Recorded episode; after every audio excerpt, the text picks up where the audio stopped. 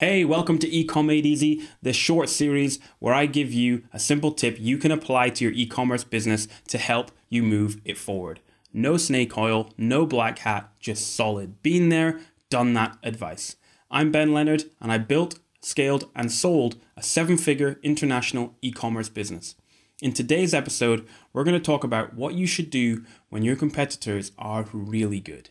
This is Ecom Made Easy.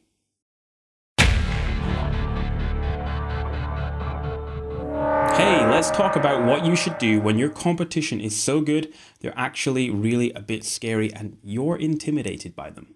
Well, you position yourself to beat those competitors by being compassionate towards your customers. You kill your competition with kindness. Remember, your brand is not the hero. You're the guide. The customer is the hero. Guide your customer with empathy authority and competency. And authority means the authority that demonstrates that you know what you're talking about in that field, right? If somebody's buying from you and you're a brand selling yoga accessories, you need to know a thing or two about yoga, right? You need to be an authority in that space. You see, many brands, including these big boy competitors of yours that you're intimidated by, aren't as good as you may think because they're leaving something open. They used to be just like you. They used to do this the right way. They treated customers properly and they placed the customer at the center of the situation and they guided them well. The customer was the hero. But then they got too big for their boots.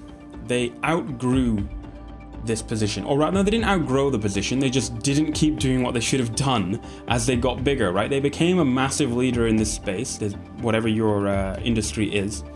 And suddenly they became a big name and it was all about them. Hey, look at us, we're brand XYZ. We're the hero, we'll show you how it's done.